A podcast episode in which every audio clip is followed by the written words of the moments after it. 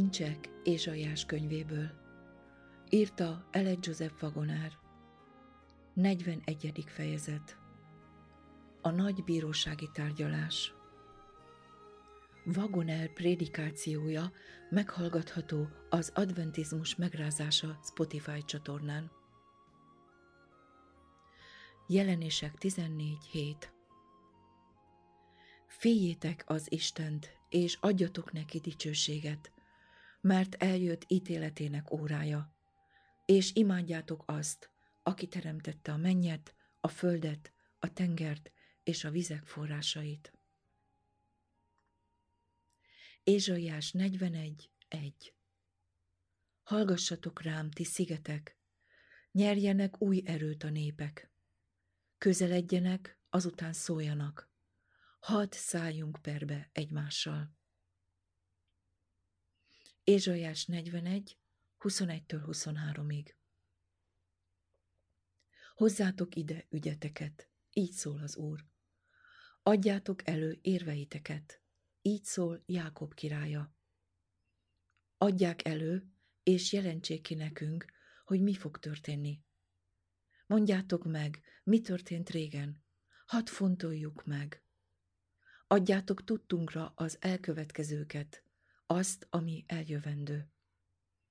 Jelentsétek meg, mi lesz ezután, hogy megtudjuk, hogy Istenek vagytok-e. Tegyetek akár jót vagy gonoszat, hogy megdöbbenjünk és féljünk. Ézsaiás 43, 9-12-ig Gyűjjön egybe minden nép, gyülekezzenek össze a nemzetek. Ki hirdethet közülük ilyet? Ki tudathatja velünk a régi dolgokat? Állítsák elő tanúikat, hogy igazuk van-e, hogy aki hallja, ezt mondhassa, igaz. Ti vagytok a tanúim, mondja az Úr, és szolgáim, akiket kiválasztottam, hogy megismerjétek, és higgyetek nekem, és megértsétek, hogy csak én vagyok.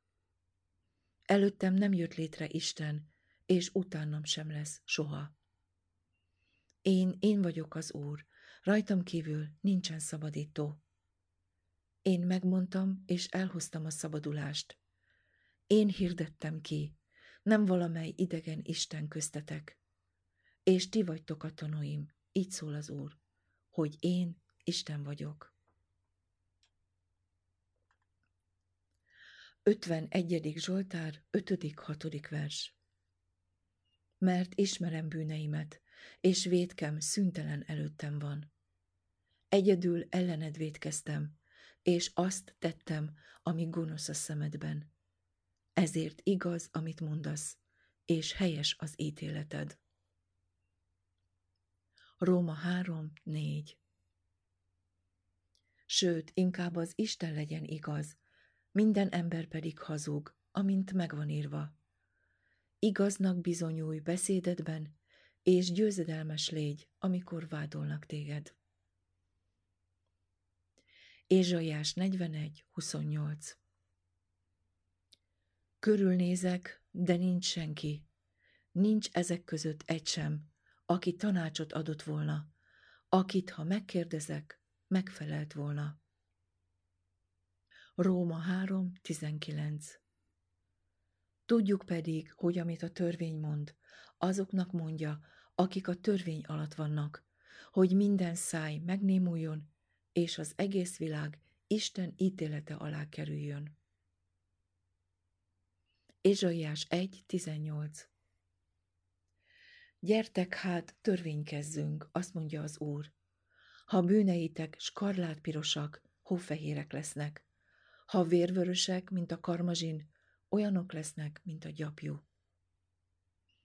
1 János 1.9 Ha megvalljuk bűneinket, ő hű és igaz, hogy megbocsássa bűneinket, és megtisztítson minket minden hamisságtól. Ézsaiás 42.21 Igazságáért tetszett az Úrnak, hogy törvényét nagyjá és dicsőségesé tegye. Ézsaiás 43, 25-26 én, én vagyok, aki eltörlöm álnokságaidat önmagamért, és bűneidről nem emlékezem meg. Juttasd eszembe, vitassuk meg egymással, mondd el ügyedet, hogy igazold magad. Ézsaiás 45, 22-től 25-ig Térjetek hozzám a föld minden határáról, hogy megszabaduljatok, mert én vagyok az Isten, és nincs más. Magamra esküdtem, igazság jött ki számból, szavam nem vonom vissza. Előttem hajol meg minden térd, rám esküszik minden nyelv. Ezt mondják felőlem, csak az Úrban van minden igazság és erő. Ő hozzá mennek megszégyenülve mindazok, akik haragszanak rá. Az Úrban igazul meg, és nyer dicsőséget, Izrael minden utóda. Róma 14, 10-11 Te pedig miért ítéled el a testvéredet? Vagy miért nézed le a testvéredet? Hiszen minnyájan odállunk majd Isten ítélőszéke elé. Mert megvan írva, élek én, így szól az Úr, mert meg fog hajolni előttem minden térd, és minden nyelv Istent fogja magasztalni. Mielőtt folytatnánk Ézsaiás könyvének tanulmányozását, szükséges, hogy általános képet kapjunk a következő fejezetek fővonásairól, hiszen azok olyan szorosan kapcsolódnak egymáshoz, és olyannyira egy fő gondolatra épülnek, hogy nem értenénk meg teljes mélységében, ha kisebb részek tanulmányozásával haladnánk anélkül, hogy előbb szemügyre ne vennénk a nagy téma tartalmát. Ézsaiás egész könyvének egyetlen nagy célja az, hogy bemutassa Istent. Emlékezzünk vissza a profécia bevezető szavaira, amelyekben Isten a gazdájukat ismerő állatokkal szembeállítja saját népét, amely nem ismeri őt. Mivel a próféta azokhoz küldetett, akik értetlenségük miatt nem ismerték Istent, nyilvánvaló, hogy a küldetése célja az volt, hogy a lehető legvilágosabban ismertesse velük Istent, az ő létezéséről és jelleméről szóló legmeggyőzőbb bizonyítékok közvetítése által. A tanulmányozók különösen figyelje meg az Én vagyok az Úr kijelentés gyakori előfordulását, valamint az igaz Isten és a pogányok istenei közötti folyamatos kontrasztot. Ézsaiás könyve minden más könyvnél inkább egy bírósági tárgyalás gondolatára épül. Ha az ember megérti, hogy az egész világegyetem egy nagy törvényszék, amelyben pontosan egy ügyet tárgyalnak, és hogy Isten, a jó angyalok, a rossz angyalok és az egész emberiség részt vesz benne, akkor Ézsaiás proféciáját, sőt az egész Bibliát is nagyobb érdeklődéssel és haszonnal fogja olvasni, mint korábban.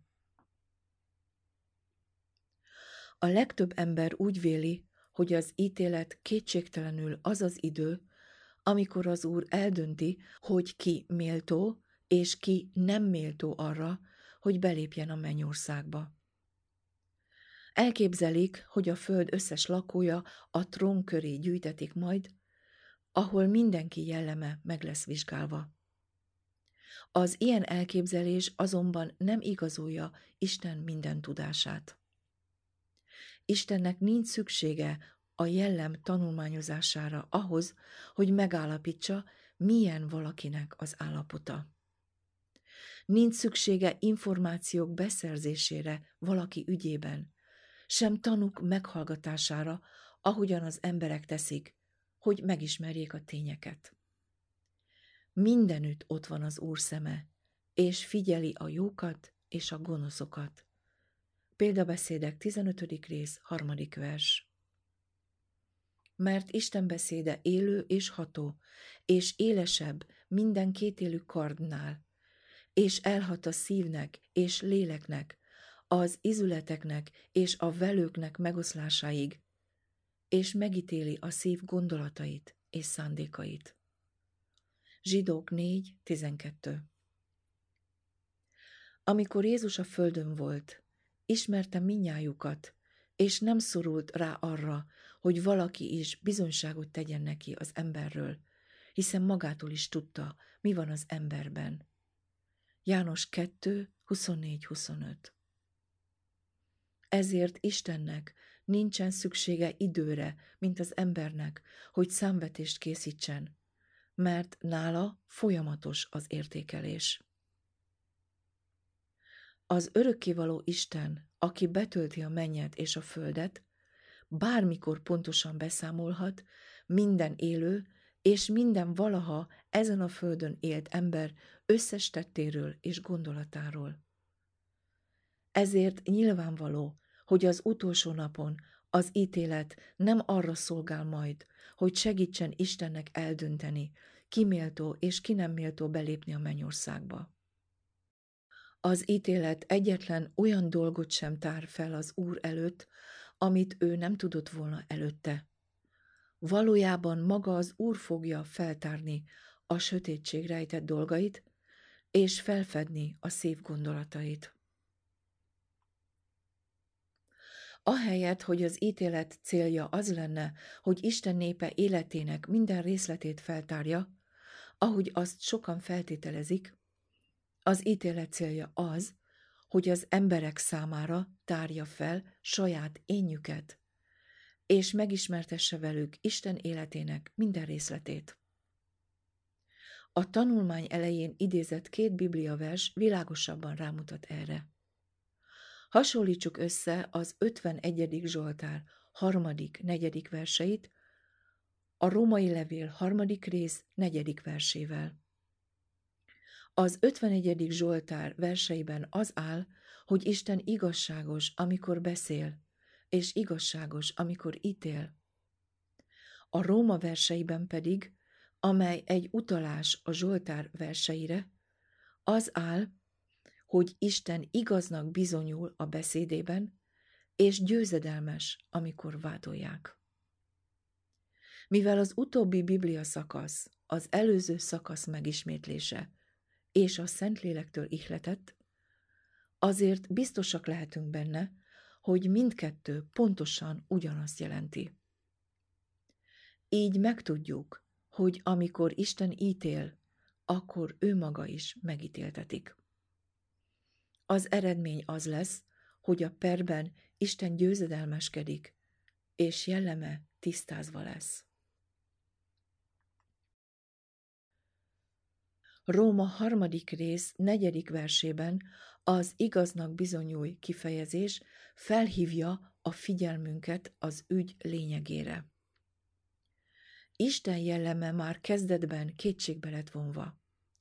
Sátán és követői megpróbálták igazolni az Isten elleni lázadásukat, ezért igazságtalansággal, alatvalói jóléte iránti közömbösséggel, kegyetlenséggel és önkény uralommal vádolták őt. Mindezt abban a kísértésben látjuk megjelenni, amelyel sátán arra késztette Évát, hogy egyen a tiltott gyümölcsből. Az egy Mózes harmadik rész első versben szereplő szavak csak ugyan azt mondta Isten, hogy a kertnek egy fájáról se egyetek? Nem hűen adják vissza a Héber szöveget.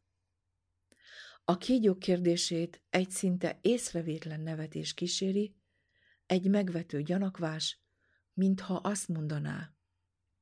Tényleg azt mondta Isten, hogy ne egyetek a kert minden fájáról? A kísértő azt a kétséget sugalta, hogy még Isten sem lenne képes ilyen gonosz tetre, és ezzel nagyon ügyesen azt a gondolatot ültette el Éva elméjében, hogy ez igazságtalanság vele szemben. Majd, amikor Éva megismételte a tiltást, a kígyó még merészebb lett, és azt mondta, bizony nem haltok meg, hanem tudja Isten, hogy amelyik napon eztek abból, megnyílik a szemetek, és olyanok lesztek, mint az Isten, jónak és gonosznak tudói. Elhitette vele, hogy Isten nem gondolta komolyan, amikor azt mondta nekik, hogy meg fognak halni, hanem csak azért mondta ezt a történetet, hogy elrettentse őket, mert tudta, hogy ha esznek a fáról, akkor egyenlőek lesznek vele, és így elveszíti tekintélyét és hatalmát felettük. Azzal, hogy az ellenség azt sugalta, hogy Isten az ő rovásukra akarja felmagasztalni magát, azt éreztette vele, hogy kihasználták, és azt képzelte, hogy a kígyóban barátra talált, aki segít neki megvédeni a jogait. Attól a naptól kezdve egészen napjainkig Istent rágalmazzák, és jellemét félremagyarázzák. Az emberek megismételték az igazságtalansággal kapcsolatos ördögi vádakat, és sátán célozgatásai olyan mélyen beivódtak a világ elméjébe, hogy még az Úr követői számára sem tűnik félelmetes dolognak, ha megkérdőjelezik az ő bánásmódját velük szemben.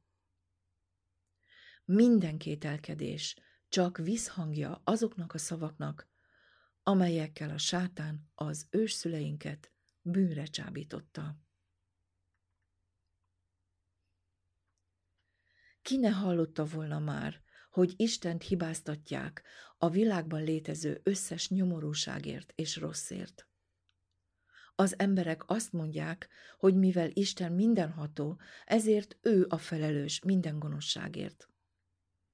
Vagy ha azt állítják, hogy nem ő a felelős a rosszért, akkor gyengeséggel vádolják, és minden esetre a bűn jelenlétéért Istent teszik felelőssé. Sátán lelkülete, a levegőbeli hatalmasság fejedelme az engedetlenség fiaiban munkálkodik. Efézus 2.2. És a világ egyik legnehezebb dolga meggyőzni valakit arról, hogy Isten a szeretet. Az Istenbe mint érzékeny, szerető atyába vetett abszolút bizalom olyannyira ritka dolog, hogy azokat, akik az élet minden részletében bíznak benne, kisé ostobának és a gyakorlati életre alkalmatlannak tartják. Ezért Isten jelleme megítéltetik. Isten bíróság elé hívja az embereket, hogy bizonyítsák be az ellene felhozott vádakat, és az ő egyetlen védekezése az önmaga kinyilatkoztatása, az örök életének bemutatása előttük. Ézsaiás első rész 18. verse Gyertek csak, szálljunk perbe egymással, szól az örökkévaló. A Héberben szó szerint így hangzik. Jöjjetek tehát, Álljunk együtt az ítéletre, ezt mondja az Úr. Istent igazságtalansággal vádolják, és az ön népe ezt a vádat ürügynek használja, hogy elforduljon tőle. Isten azonban arra a tényre támaszkodik, hogy megbocsátja a bűnöket, és megtisztít minden hamisságtól. Ő hűséges és igazságos, hogy megbocsátja bűneinket, még ha skarlátpirosak is. Tudjátok, hogy ő azért jelent meg, hogy a mi bűneinket elvegye, és ő benne nincsen bűn.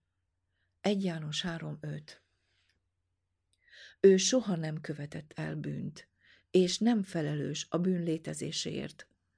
Mégis magára veszi azt, hogy a bűn és minden következménye örökre megszűnjön.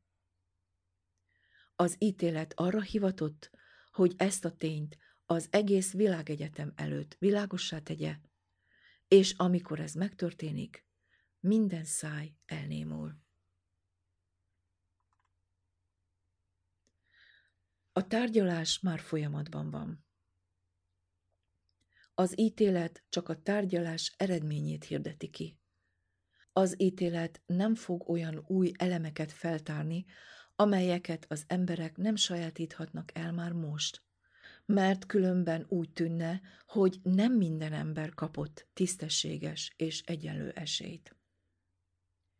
Jelenleg, amíg az ügy az összes teremtményből álló esküdszék előtt van, Isten tökéletes és teljes kinyilatkoztatást nyújt magáról és jelleméről, megnyilvánulva mindabban, amit az emberiség javára teremtett, de különösen Jézus Krisztusban, akit elküldött.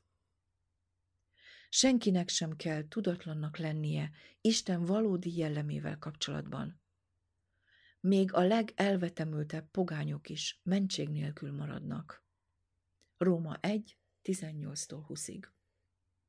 Az ítéletkor, amikor Isten meglátatja az emberekkel azokat a dolgokat, amelyek elől oly sokáig szándékosan elzárkóztak, amikor bemutatja mindazt, amit a teremtés óta megtett az emberek megmentéséért, amikor a világ teremtése előtt az emberekért vállalt irgalmas kezessége és a valaha véghez vitt összes cselekedetének indítéka a világegyetem elé kerül, akkor egyetlen lélek sem találtatik, legyen az akármilyen rossz akaratú vagy gonosz, aki kinyitja a száját a teremtő és megváltó szeretete és igazságossága ellen. Mindenkit megcáfolhatatlan bizonyítékok kényszerítenek majd arra, hogy Isten előtt beismerje bűnösségét, és térdet hajtson az ő uralkodásának jogossága elismerése jeléül. A szeretet ereje végül magát a sátánt is arra kényszeríti majd, hogy elismerje. Igaz az Úr minden útjában, és minden dolgában kegyelmes. 145. Zsoltár, 17. vers. Talán valaki felteszi a kérdést. Mindenki üdvözül? Egyáltalán nem. A gonoszok túl későn ismerik el bűnösségüket ahhoz, hogy igazságul tulajdonítasson nekik. Azok, akik akkor fogják először megvallani Isten szeretetét és igazságát, nem fognak hitre jutni. Még ha el is ismerik, hogy Isten jó, nem fogják szeretni őt. Ha a próba idejük folytatódna, akkor ugyanazt a bűnös utat követnék. Jobban szeretik a bűnt, mint Istent, mert különben átadnák magukat most Isten gyengét irgalmának, ahogy Krisztusban van. Megvallásuk csak annak a ténynek a következményeként történne, hogy a rájuk kiszabandó büntetés igazságos, és a cselekedeteik természetes gyümölcse, amiért egész életükben fáradoztak. Azt olvastuk, hogy az ítéletkor Isten igaznak bizonyul beszédében, vagyis az ítéletben, amelyet kimond. Minden szava és minden cselekedete igazolt lesz. De nem szabad elfelejtenünk, hogy ezt az ítéletet egy tárgyalás előzi meg, amelyen tanuk vannak. Isten minden embert tanúnak hív el, és az ő tanúságtételük alapján Istennek jogos vélelme van. Sátán azonban tevékenykedik megvesztegetései által, és Isten tanúi közül sokakat elragad. Most mindenki az Úr mellett, vagy ellene foglal állást. Aki nincs velem, ellenem van, és aki nem gyűjt velem, tékozol. Máté 12.30 Nyilvánvaló tehát, ahogyan Isten igaznak találtatik, úgy fognak igaznak találtatni mindazok, akik rábízták a sorsukat. Azokat, akik elutasították őt, és kétségbe vonták uralkodásának jogát, kijelentve, hogy neki nem kellene uralkodnia felettük, szükségszerűen el kell távolítani uralma alól a tárgyalás végén. De mivel az ő országa uralkodik mindenen, ez azt jelenti, hogy a világegyetemben nem lesz helye azoknak, akik elutasítják Istent. Itt az ideje, hogy Isten barátai nyilatkozzanak. Igaz, hogy bizonyos tekintetben a látszat az Úr ellen szól, de ez csak a mi korlátozott és eltorzult látásmódunk miatt van így. Nem vagyunk elég bölcsek ahhoz, hogy megértsük Isten minden cselekedetét, és nem mélyedtünk el eléggé az isteni dolgokban ahhoz, hogy elménk a megfelelő mértékben felkészült legyen. De elég sok minden világos ahhoz, hogy helyes véleményt alkothassunk. Ha az Úr oldalán állunk, még ha nem is tudjuk minden dolgát megmagyarázni, akkor valóban az ő barátai vagyunk. Az Úr ellenségei vádoskodhatnak ellene, de mi azt mondjuk. Nem ismerem az összes körülményt, ezért nem tudok magyarázatot adni erre a cselekedetére. De azt az egyet tudom, hogy Isten jó és igazságos.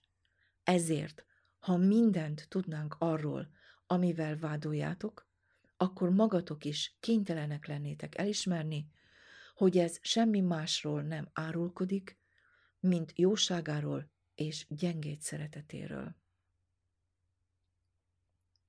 Az Úr nagyra becsüli az ilyen barátot, és az utolsó napon vallást tesz arról az ő angyalai előtt.